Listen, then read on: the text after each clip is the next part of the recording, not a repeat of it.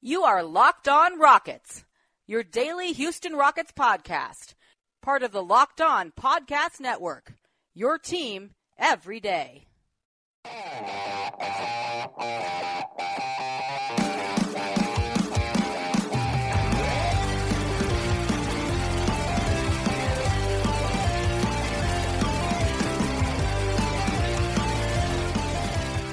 Two up, two down. In an NBA playoffs with so many 1 1 series, and this, the round one bout between Houston and Utah, the only matchup with two 50 plus win teams of any of the eight NBA playoff series, not only have the Rockets won both of the first two games, but neither has even been within 20 points. Back to back, not only wins, but back to back blowouts. On that happy note, welcome in to another happy post-game episode of Locked on Rockets, your home for daily podcast commentary on everything Houston Rockets basketball. As always, I'm your host, Ben Dubose, Rockets correspondent with Sports Talk 790, the team's official radio flagship in Houston. As we chat late this Wednesday night, the Rockets are victorious yet again. This time, Houston 118, Utah 98 in game two. That gives the Rockets a two games to nothing lead in the best of seven round one series as it shifts to Utah for Saturday's game three and Monday's game four. The storyline tonight James Harden led the way, his third career playoff triple double, 32 points, 13 rebounds, 10 assists, a team best plus 24. PJ Tucker and Eric Gordon, they stayed hot again better than 50% from three. Actually, they were exactly 50% in Sunday's game one. Tonight, they were even better than that after going 6 of 12 in game one. Tucker and Gordon tonight from behind the arc were 7 of 13. Austin Rivers, after being plus 23, second best on the team in plus minus in game one, he was a plus 21 in game two, again, providing so much energy off that bench. Clint Capela had 10 boards, three blocks, even though the traditional box score numbers didn't show it, I thought he was much better as a rim protector than Rudy Gobert.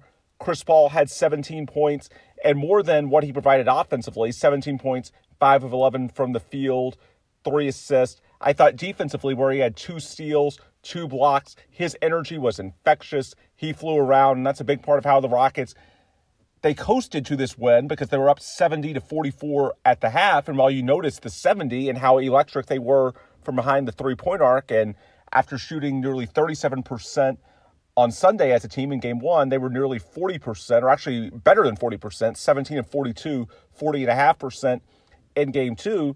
Well, just as impressive as the 70 in that first half was the 44 that they held Utah to. So it was another quality performance defensively. Yes, the Jazz got a few too many open threes, although I think some of that had to do with complacency. The Rockets were up 27 to 9, not even six minutes into the game. And at that point, it became clear that Houston was just the better team.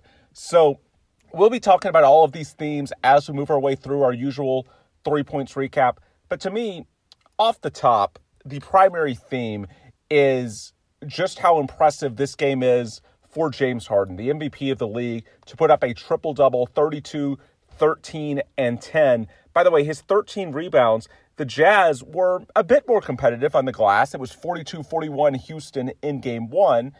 Game two, the Jazz actually led for a lot of the first half. Now, Houston battled back to near parity, 48 46. Well, how does a team like Houston, that's much smaller than the Derrick Favors and Rudy Gobert led Jazz up front battle to near parity on the glass? It's because you need to have guys like James Harden, who led the Rockets in rebounding at 13, chipping in. So, on top of what he does offensively with 32 points and 10 assists on 11 of 24 shooting, 6 of 13 from three, the fact is, on top of everything that he's doing on that end, to also be able to chip in with rebounds, that's what a truly elite and two way player and MVP by any stretch of the imagination, in my opinion, does. So I thought this was an impressive game for James on both ends. It helps that because the Rockets take care of business, yet again, no one played that many minutes. PJ Tucker led the way with 34. Harden was second with 33. So for the second consecutive game, it helps the Rockets with games one, two, and three spaced out, and there not being that much time in between games the rest of the series. You do have two games or two days off in between each of these first three games. So that helps everybody stay fresh. And then if on top of everything else, you're able to win by 20 plus points and limit the minutes that way as well, then that's the cherry on top of the sundae. So as far as Harden tonight, the defense from Utah wasn't really all that different. They still tried to shade him to his right.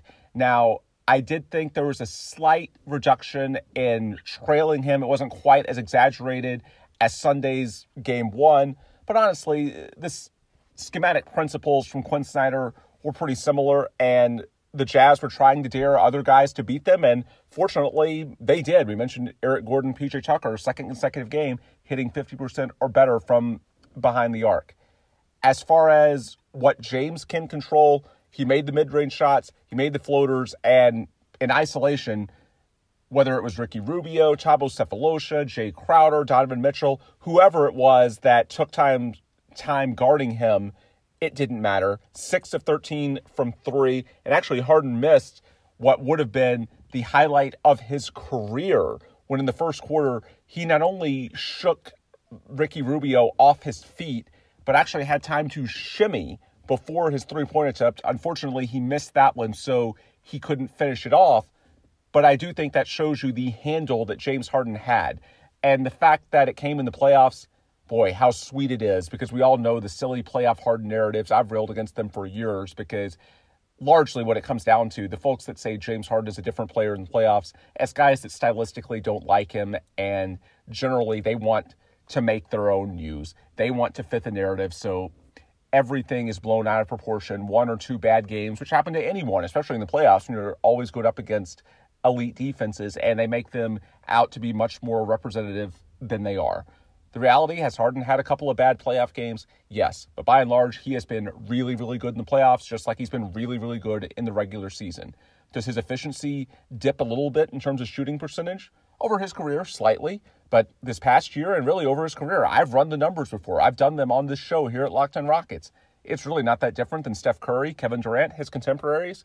Because you know what? When you're in the playoffs and you're playing elite defenses like the Jazz, the Warriors, teams like that, you know what? You're going up against much better competition and more rested because there's no back to backs than in the regular season when you have games against the New York Knicks and the Phoenix Suns and they may be on the second night of a back to back or tanking or something else. The playoffs are harder. Generally, everyone's efficiency, especially amongst stars, declines to some extent. That's only logical.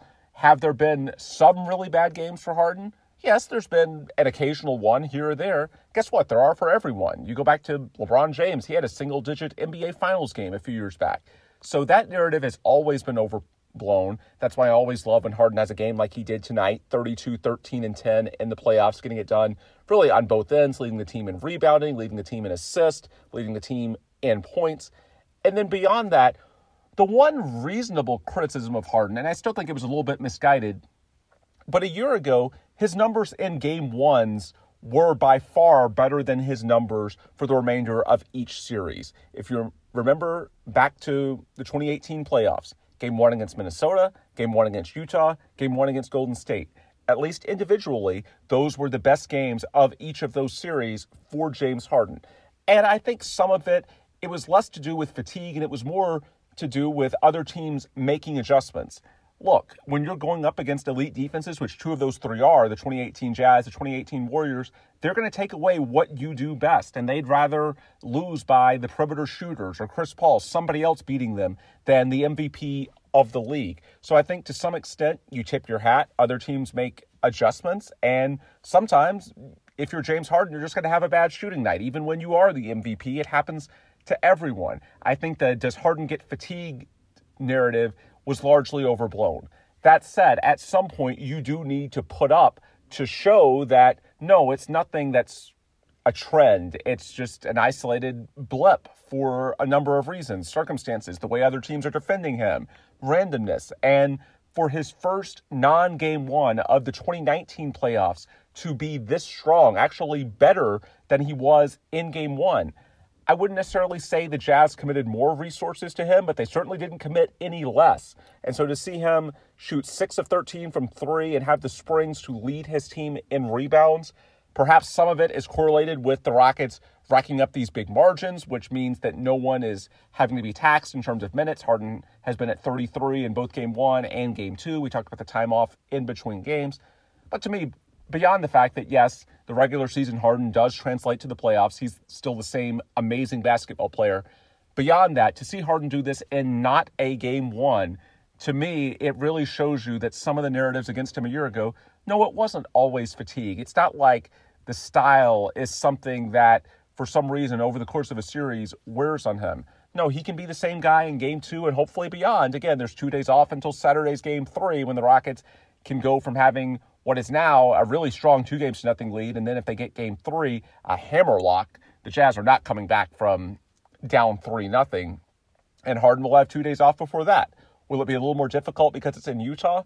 Yes. But when you have James Harden in the form that he is currently in, I don't know that it makes sense to bet against this Rockets team, especially a Rockets team that has now beaten the Jazz routinely. They beat them in five games a year ago. They've now won six of their last seven playoff games against Utah. And the concerning thing for the Jazz, these routes seem to be becoming more prominent rather than less. The more these two teams face each other, the more complicated it seems to be for Utah. If you think back to a year ago, the Rockets were really strong defensively against the Jazz, but offensively, it was a struggle. After game one in that series, the Jazz did some things to muck up Houston's offense, and really it took Chris Paul making some really tough shots in game five when he had 40 and 10 in the closeout game to finish off the Jazz. That's not happening right now. The Rockets, the defense, in terms of holding Utah down again below 100 points, that's still there. Offensively, though, it's gone from a year ago, what felt like a slog, to now they scored 122 in game one, 118 in game two, and that was with only scoring 23 in the fourth quarter when they had nothing to play for and the game was long over. So to me, up and down the lineup, this was as good of a game two as you could ask for. They got out healthy. Offense, defense, they were dominant. The crowd was fantastic. What a fun Wednesday night at Toyota Center. And we'll talk about the rest of the team in segments two and three. But here off the top, as we close out segment one, three letters sum it all up MVP.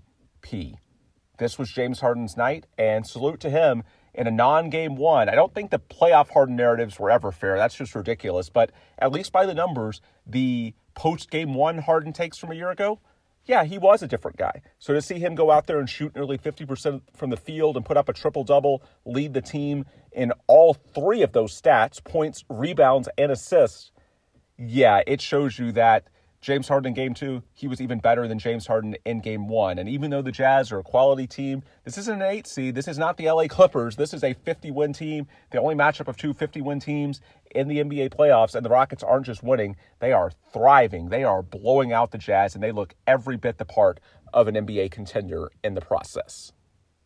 And remember, to get this show every day, you can subscribe to Locked on Rockets on the new Himalaya podcast app. In an ever expanding podcast world, you need Himalaya with their personally curated playlist and new features each and every day.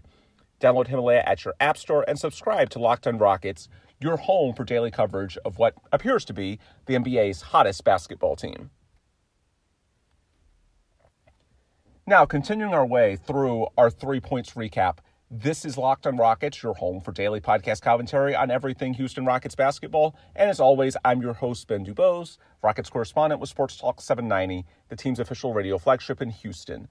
We spent segment one of our usual three point show discussing James Harden, who led the Rockets 32 points, 13 rebounds, 10 assists, led the Rockets in every category, plus 24. Guess what? That led the Rockets as well. So Harden, across the board, he was the story, shot nearly 50% from the field, 11 of 24 nearly 50% from three at six of 13. He still is, isn't even getting to the free throw line that much. Four or five tonight after shooting just three in Sunday's game one. And even without getting many free throws, he's averaging four through the first two games. He is still dominating in every capacity. So for all the narratives out there, take that.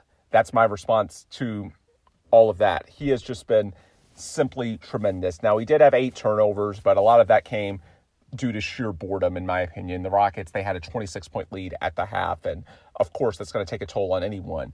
Credit to Chris Paul, by the way. There was a time the Jazz got to within 17 in the third quarter, but Chris Paul made it clear that this was not going to be the Golden State Warriors who blew the 31 point lead at home in game two uh, against the Clippers. No, the Rockets far too mature for that. And kudos to Chris Paul. We'll talk about him more in the third segment as we talk about what the Rockets did on the defensive end, and I thought he had a ton to do with that. He set the right tone, and that's why the the Jazz, even though they got within 17 points, it never really felt like that they were going to be able to make a run in the second half, and he were close to what the eighth seeded Clippers did to the top seeded Warriors a couple of nights ago, and perhaps that was a bit of a wake up call for the entire roster. There were a few too many turnovers. We mentioned Harden's eight, Chris Paul had six. But look, this game came almost too easy for the Rockets. At times, those are going to come, and when the closest the opponent comes is 17 points, I'm going to have a tough time reading them the riot act over that. In my opinion, those are fixable mistakes. And when they go on the road to Utah, it's, no matter the circumstances, yeah, it's 2 nothing, and you've had these two big wins at home look, they say a series never really starts until the road team wins a game. I don't know how much I believe that because with Houston being up two games to nothing, I don't care where the games have played. For Utah to beat the Rockets, then they're going to have to win four or five times. And having seen Houston win six of the last seven playoff games between these two teams, it's really, really difficult, barring major injuries, to see that happen. But nonetheless, it's going to be a fantastic crowd in Salt Lake City. They're so loud, they're so engaged, they make it tough to execute. So my guess is that veterans like Chris Paul and James Harden, they were a little loose with the ball tonight because of the lead. My guess is that that crowd, they're going to respond the way veterans do, which is that they know they're going to have to take care of the ball and be much more disciplined. And as I said after game one, it's much easier to work on your flaws after a win than it is a loss because they'll go in the film, they'll see what they did wrong, a few too many turnovers. Even though the Jazz, again, did not make that many threes, the Rockets did, in my opinion, give up too many. Utah was 8 of 38, just 21% from behind the arc. A lot of those were open, so perhaps at home, role players make more shots, and the Rockets need to tighten it up. But again, it's much easier to learn your lessons when you win than when you lose. And as far as the Rockets are concerned, I mentioned the Jazz, 8 of 38 from behind the three point arc as a team, which is woeful, even though they got a lot of decent looks. Flip side for the Rockets, they were 17 of 42, better than 40%. The biggest story, in my opinion, PJ Tucker, Eric Gordon combined 7 of 13, better than 50% from behind the arc. That's after they were 6 of 12, exactly 50% in game one. And quite simply, those two are the difference between the Rockets being good and the Rockets being great. You think back to that loss in Milwaukee late in March. I think Gordon and Tucker shot a combined like one of 16. I believe Gordon was scoreless. In Oklahoma City, it was a similar story. They were slightly better, but Gordon in particular could not get on track at all. And that's when Houston has struggled. I believe Tucker didn't make a three in that Oklahoma City game at all. I don't have the game log in front of me right now, but I know he was not a particularly positive difference maker. And with regards to James Harden, Chris Paul, the framework of the Houston offense, you know what they are going to do. And in the playoffs, those two are going to draw even more attention. We've seen all the wild, innovative ways that Quin Snyder and the Jazz, who are normally a really good defensive team, they are completely out of sorts because that's how afraid they are of James Harden. That's how damn good he is. These shots for Eric Gordon and PJ Tucker, they are wide open, and kudos to them for making them. But there have been games this year where they have missed a lot of wide open shots. So, number one, it's nice to see them raising their game in the playoffs. And just as we say, the Jazz will likely shoot better at home because role players tend to play better at home. Well, guess what? For the Rockets, Eric Gordon and PJ Tucker are the role players. So even though they're veterans and maybe they'll make them fare a little bit better, look, these are the type of players that historically profile better at home than they do on the road. So will Gordon and Tucker be able to carry over that level of effort?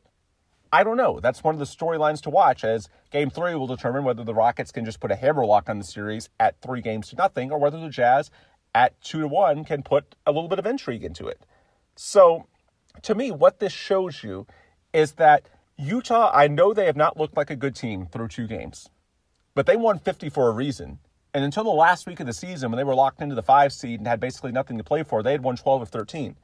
I know the way that it's looked, but a lot of that is because of the Rockets and their efforts on both ends of the floor. Donovan Mitchell, Rudy Gobert, Derrick Favors, they're are a lot of really quality basketball players on that team. We can throw Joe Ingles, Ricky Rubio in there as well. Just because the Rockets are playing really well, we don't need to disrespect what's been a really good Utah team this season. They're a good team. They're capable, and especially defensively, of being very disciplined and taking away what you do best. And of course, what makes it all the more remarkable is that even though they're trying all this stuff against Harden, he's still putting up a triple double and double figure assists in the process and leading the way in plus minus. But generally, it's not that easy for Harden to get all the looks that he normally does. For him to get the 40 or 50 that he has oftentimes this season, he would have to be completely out of the framework of the offense.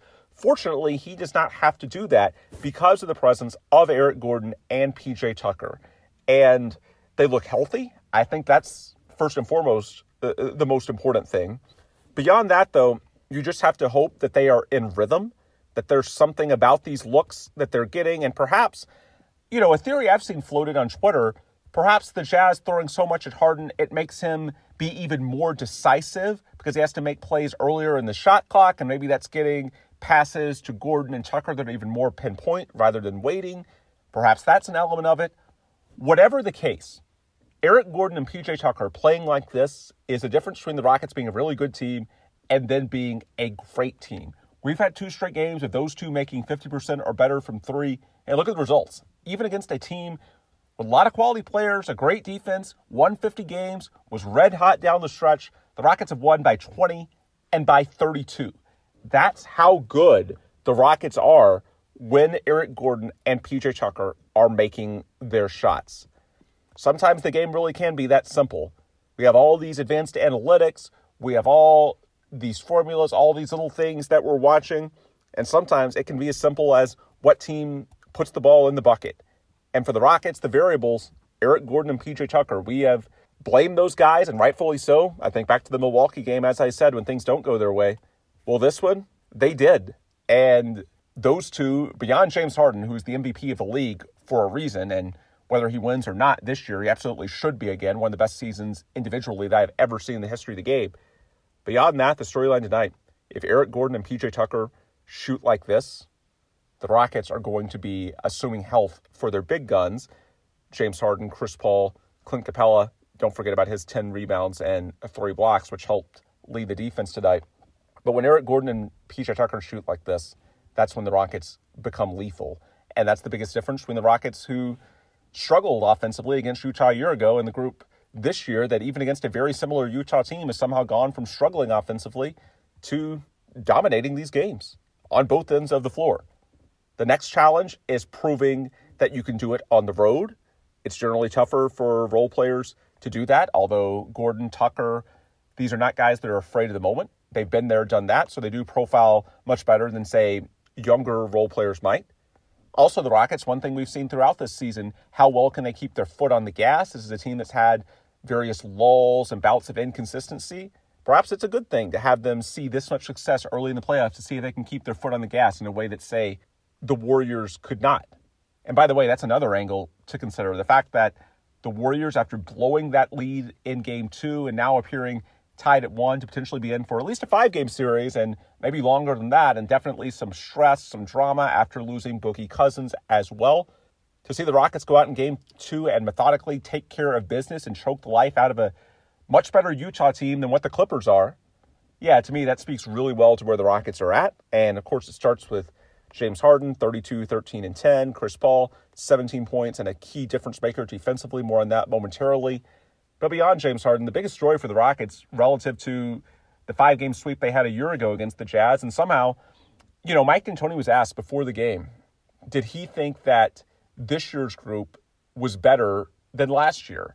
And on the surface, it seems a little silly because last year's group, of course, won 65 games, by far the most in Rockets franchise history. And D'Antoni, he didn't say that they were, but he said they can be. And he pointed to Harden in particular. He said Harden was better this year than last year. Well, I thought both of those showed true tonight. Harden in particular, 32, 13, and 10. Even after a game one in which he was strong, there was no fatigue element. He was just as good, even better tonight, in my opinion, than he was in game one. So if there was any concerns about what happens the rest of the series when teams adjust or he gets tired, whatever, I thought he erased that storyline tonight. And beyond Harden individually, look, the Jazz, the Rockets defensively did their job against Utah a season ago. But offensively, after game one, which they got up by 30 in the first half, it was a slog. This is a very comparable Utah team, their overall record, winning 50 games, how hot they were going in, the personnel. And unlike last year, when the Rockets generally won that series on the defensive end, the Rockets are dominating it on both ends. So, right now, and of course, a lot of it has to do with Eric Gordon, PJ Tucker making their shots. But as far as what it means for the Rockets as a whole, yeah, right now they do look like a better team than they were a year ago. And that's crazy to say because I know this Rockets team over 82 153. Last year's 165. But when you factor in similar starters, well, you have Eric Gordon starting in place of Ariza, but that's the same group as a year ago. But then you have Danuel House, Austin Rivers, Kenneth Faried off the bench, all that energy on top of Gerald Green. In the third quarter, mentioned Chris Paul having a big role when it was 17 and not letting the Jazz get any closer and pushing it back up to 25. Also, the just the cumulative effect Rivers, House, Faried, Green, the four of them boy, they come in waves. And even if the starters are a little tired after a plus 26 first half, then the Rockets have energy and depth in the second unit they did not have a year ago when they had guys like Joe Johnson and Ryan Anderson in many of those same roster spots, and Luke Moute, who only trusted one of his two shoulders. This Rockets team, I know what the record over 82 is, but they are peaking at the right time. And right now, they look better than they were a year ago. Now, I'm not going to say they are, I need to see them at least one time on the road, and game three in Utah is a perfect opportunity to make sure that this extends beyond Toyota Center, that it's not just a hot two game stretch. But right now, against a nearly identical playoff opponent to a year ago, it's tough to argue that the 2019 Rockets don't look like they have even more upside than the 2018 Rockets. And of course, Eric Gordon, PJ Tucker, they have a lot to do with it. Beyond that, though, with the Golden State Warriors struggling in their series, tied at one, and likely looming in just a couple of weeks, really a week and a half, since it's slated to be the round two matchup, barring some sort of major upset. Yeah, it could not come at a better time. Final thoughts as we close out Wednesday night's show. Again, this is Locked on Rockets, your home for daily podcast commentary on everything Houston Rockets basketball. And I'm your host, Ben Dubose, Rockets correspondent with Sports Talk 790, the team's official radio flagship in Houston. We spent the first two segments of our usual three point show discussing largely offensive storylines. James Harden, the triple double, third of his playoff career, 32, 13, and 10. Eric Gordon, PJ Tucker, again making 50% or better of their threes. Houston collectively 17 of 42, better than 40% overall from three, all against a Utah defense that was top five on the season. They've been coming up with all these innovative ways to shade Harden to his right, to even trail him at times. Well, it's given up a lot of open threes. Unfortunately, the Rockets role players are making them, and the Jazz are largely losing as a result. We also touched on a few of the difference makers off the bench. Austin Rivers, who plus 21, was again second in the plus minus for the Rockets for both playoff games. Game one, he was plus 23. Game two, again, plus 21. Danuel House made two of his six shots, eight points. Kenneth Faried had seven and seven in his 17 minutes. And above all else, those guys played with just so much energy in the third quarter of this game. The one time it felt like the Rockets had a little bit of a lull, Jazz cut it to 17. Chris Paul, those bench guys, and then James Harden came back in. That was enough to really take control of the game, put Houston back up 25 again, and then the entire fourth quarter was garbage time, leading to the 118 98 win, which puts Houston up two games to none in the best of seven series with it shifting to Utah, Salt Lake City for Saturday night's game three. What I thought, besides just the shooting, and to make that many shots against an elite defense, that's really encouraging, especially Eric Gordon, PJ Tucker, your key variables, and to see James Harden make that many shots after game one a year ago, post game one, Harden was a storyline, not anymore, at least to start 2019. All of that to me is the most encouraging. Defensively, even though they held the Jazz to 98 points, and 8 of 38, just a ghastly percentage from three. I won't say that it was a perfect defensive performance for Houston. Now, what I will say, the rebounding 48 to 46. Look, you can overcome a lot of issues if you rebound the ball well. And Houston, led by James Harden with 13, they're an undersized team relative to the Derrick Favors, Rudy Gobert led Jazz. Well, the way you overcome that, you have your guards, and if you have a guy like James Harden doing what he does offensively and then setting the tone with 13 boards, it's going to be really tough to beat you with that combination of play. And so if you rebound the ball, it's amazing what you can overcome in other elements. And so Houston battling the Jazz near parity on the glass, there's just no recipe for Houston to compete with, uh, or, or for Utah to compete with Houston if that happens. So salute to the Rockets for taking care of business and being very professional in their approach that paid major dividends throughout this game. Beyond that, though, even though Utah's shot 8 of 38 from the field or, or from three, the 8 of 38, the 21% is a little misleading because I did think they got a lot of open looks and they just missed them. That said, I do think there was some lull between the Rockets getting off to that 27 to 9 start in the first six minutes. Things were coming so easy. The first six minutes of the game, the Rockets were swarming defensively. The Jazz were getting nothing. And really, from about the six minute mark of the first quarter, this game felt over.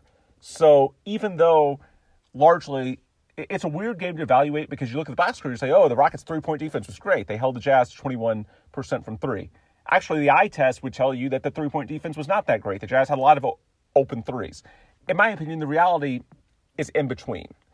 I do think the Rockets gave up too many open threes, and the Jazz making 21%. They were just a little bit lucky. And if this game is in Salt Lake City, which game three will be, the Jazz, the role players probably play much better at home than they do on the road, and they don't shoot 21%. The flip side is that the key inflection points, the starts of the game, and then the bench led unit, as I mentioned, Rivers, Green, House, Faried, Chris Paul, and then James Harden towards the end in the third quarter after they cut to 17. When it really mattered, the Rockets did not give up that many open threes. The defense was very good. So even though the Jazz, I know you'll say, look, they're shooting below 25% from three through two games. That's unsustainable. They'll make some more shots. Yeah, the Rockets will look at the film and they'll see they need to be better. And that's what elite teams do. They play themselves, not the scoreboard. So even if they win by 20, the Rockets are not going to be satisfied. They will see they left a, a few too many shooters. And they got their wake up call watching the Warriors blow a 31 point lead the other night. There is no team that's too talented in the NBA playoffs to lose to another. Look, the Milwaukee Bucks are playing the worst team in the playoffs by far in the Pistons. They were down at the half at home tonight. I know they rallied to win, but the Rockets are very aware that if they don't play in peak form, they can lose, especially on the road. So I don't think that they're not taking these games seriously. I just think at some point, if things are coming too easily, there's going to be a lull unless the Jazz make a run. And really, the Jazz only made one run, and I use run in quotes, to cut it to 17. And at that point, the Rockets responded in kind. And so that's why, even though they got some open threes, I don't really worry too much about it because I think the Rockets had bouts of complacency. Yeah, when they were up 20, 25, 30 points. And fortunately, unlike the Warriors, who let a 31 point lead completely evaporate, the Rockets never even let it get inside of 15, and they were just on cruise control, the clearly superior team. And the one common thread, the start to the game and the third quarter when they built it back up from 17 to nearly 30 again, was a guy named Chris Paul, who had two blocks, two steals, and even in the stretches where the Rockets did give up a few too many open threes, even though the Jazz didn't make them, I thought his defense throughout was fantastic. Fortunately, the Rockets winning another blowout. Again, no one's minutes were overextended. Paul played just 29, didn't even get to 30 tonight. He is moving defensively better than I have seen him all season long, and it's not even close. Ever since he came back in late January, he's been a real boon to the Rockets' transition defense because he's so damn smart. His IQ, he's very disciplined. He knows how to get back. He doesn't have any real lapses. And of course, in the half court sets, even if he can't hold his own on the perimeter, then he's so disciplined and smart as a team defender that considering the bonds of trust, the experience that this group has playing together, it ends up working out. Well, tonight you watch this game, even when the perimeter players in the Jazz, Rubio, Mitchell, Neto off the bench, Joe Ingles, whoever it may be, they all took turns trying to blow by on the perimeter, make something happen because they have been so offensively challenged in this series. It didn't matter. Chris Paul laterally is moving as well as he has all season long. And that's why, to me, it matters to watch the games. You know, I said Oklahoma City, and it's a regular season game. Perhaps he was just holding back.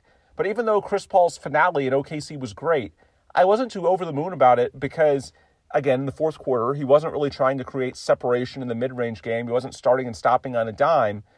And even though he made threes, look, the threes are going to come, the threes are going to go.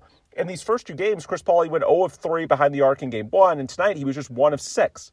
Well, the thing is, he was 4 of 5 inside the arc. He's making the mid range shots. He's creating separation on the blow bys against the bigs, on switches, and defensively, he is moving so well. The threes, you're going to have some games where you're hot, like he was in Oklahoma City. You're going to have others where you're cold. That's going to come and go. That's why you can't just follow the box score. You need to actually watch with your eyes. And what's been most impressive to me, the Rockets defensively, overall, look, they've held the Jazz to 90 points and 98. On the balance, that's great. They've been a little bit fortunate with the Jazz missing some shots, but look, NBA teams, you don't hold them below 100, especially in today's pace and space NBA, and especially if there are blowouts, which these two games have been all with luck. The Rockets have done a lot of things right. And of course, go back to a year ago, the Rockets really stifled the Jazz in that series as well. There's been a continuing theme of can Utah score enough points against Houston? As far as Chris Paul, though, I think that's the biggest difference maker. Offensively, he's been quality as well. He's probing, even though he had just three assists. You did see him breaking down people off the dribble, and many times it was the hockey assist, getting it to somebody else who would then kick it to the shooter. Ultimately, though, with Chris Paul, it's never about the box score in a given game. It's always about how he is moving. And in game one and game two, we have seen signs, not just on offense, but defense as well. This is the best he has moved and looked all season long to me, even relative to Oklahoma City when his box score numbers were better, but I don't think he really put it into overdrive. These last two games, he has. And if the Rockets are going to beat Golden State, they're not there yet, but they just need two more wins to wrap up this series it can't be just James Harden. You're going to need the Chris Paul who had a big deal in closing out game four, in game five a year ago, a large role in making those key shots down the stretch. And of course, being a part of the Rockets defense that held the Warriors below 100 points in consecutive games in those wins. It can't be James Harden alone. Chris Paul has to step up. And even if he's not making his shots now, it's the way that he is playing. And he is making his shots inside the arc. Let's be clear. He's just not making his threes. But it's the way in which he's playing. I could not be more encouraged with Chris Paul. He has a lot to do with their defensive success. And down the road, I think it's going to contribute and lead to offensive success as well. There is a correlation because with Chris, it's how healthy he is, and knock on wood, assuming that continues, I really like he is round, how he is rounding into form. Perhaps all the extra time off before the series, now having two days off in between games, that helps. But guess what? If the Rockets take care of business, there's still two more days before Saturday's game three, and if they can get a sweep or at worst in this series in five games, then guess what? You'll have more days off between this and the Warriors series, and hopefully you'll have a fresher CP in round two against Golden State, which is a big part of the case for why Houston might be better off playing the Warriors in round two. After all, we'll have to wait and see. Anyway, I don't want to go too far down the Warriors road because no, this series is not over. The Rockets have only taken two of the four games that they need to win it. So, how do the Rockets get the next two, especially with the scene shifting from the friendly confines of Toyota Center to the hostile territory of Salt Lake City? Well, that's what we'll be discussing for the remainder of the week as we get set for Saturday night's game three. So, for tonight's recap on Wednesday, April 17th, this is where we will sign off. Again, the happy final from Houston Rockets 118, Jazz 98. The Rockets are up two games to nothing in the round one series. If you want more coverage before our next episode, best place to get it is on Twitter. I'm on there at Ben Dubose. The show is on there at Locked on Rockets. Beyond that, don't forget we have an email address, lockedonrockets at gmail.com, a website, lockedonrockets.com, a Facebook account, facebook.com slash lockedonrockets. Always, you can access our prior content. You can ask me questions about the team, make suggestions for the show, advertising inquiries, anything we can do to make this a better podcast experience for you, the diehard Rockets fan, or even you, the human being, please don't hesitate to reach out and let me know. As always, thanks for listening, and please remember that you can subscribe to this show on the new Himalaya podcast app, as well as Apple Podcast, Google Podcast, Spotify, and more. When you get in your car or if you go to the gym, make sure to tell your smart device to play podcast Locked on Rockets, and you can find our most recent episode that way as well. One final time, the happy final from Toyota Center Houston 118, Utah 98. The Rockets are up two games to none in the best of seven series. James Harden leads the way, 32 points, 13 rebounds, 10 assists, leading the team in each category. PJ Tucker, Eric Gordon, again, shoot better than 50% from three point range. And the Rockets, through two games against a very good Utah team that won 50 in the regular season, are not only up two games to nothing, they are cruising, they are rolling. What a great time to be a Rockets fan. The fan atmosphere, I haven't talked about that enough. It's been terrific at Toyota Center. Hopefully that continues throughout the playoffs. The Rockets fans have showed up in a big way. Whatever the case, though, if this continues or if for any reason it goes south, I don't have any reason to expect that, but you never know. It has been a very topsy turvy Rockets season. Whatever happens the rest of the week, and of course, as we get you set for game three and talk about what they need to do to con- hopefully continue this current level of play, whatever it is, we'll have you covered right here at Locked on Rockets because that's what we do here as the only daily podcast covering Houston Rockets basketball. On that note, I'll sign off. Rockets 118, Jazz 98, Houston up two games to done. How sweet it is. Enjoy the rest of your week, and please come back soon for more episodes right here at Locked On Rockets.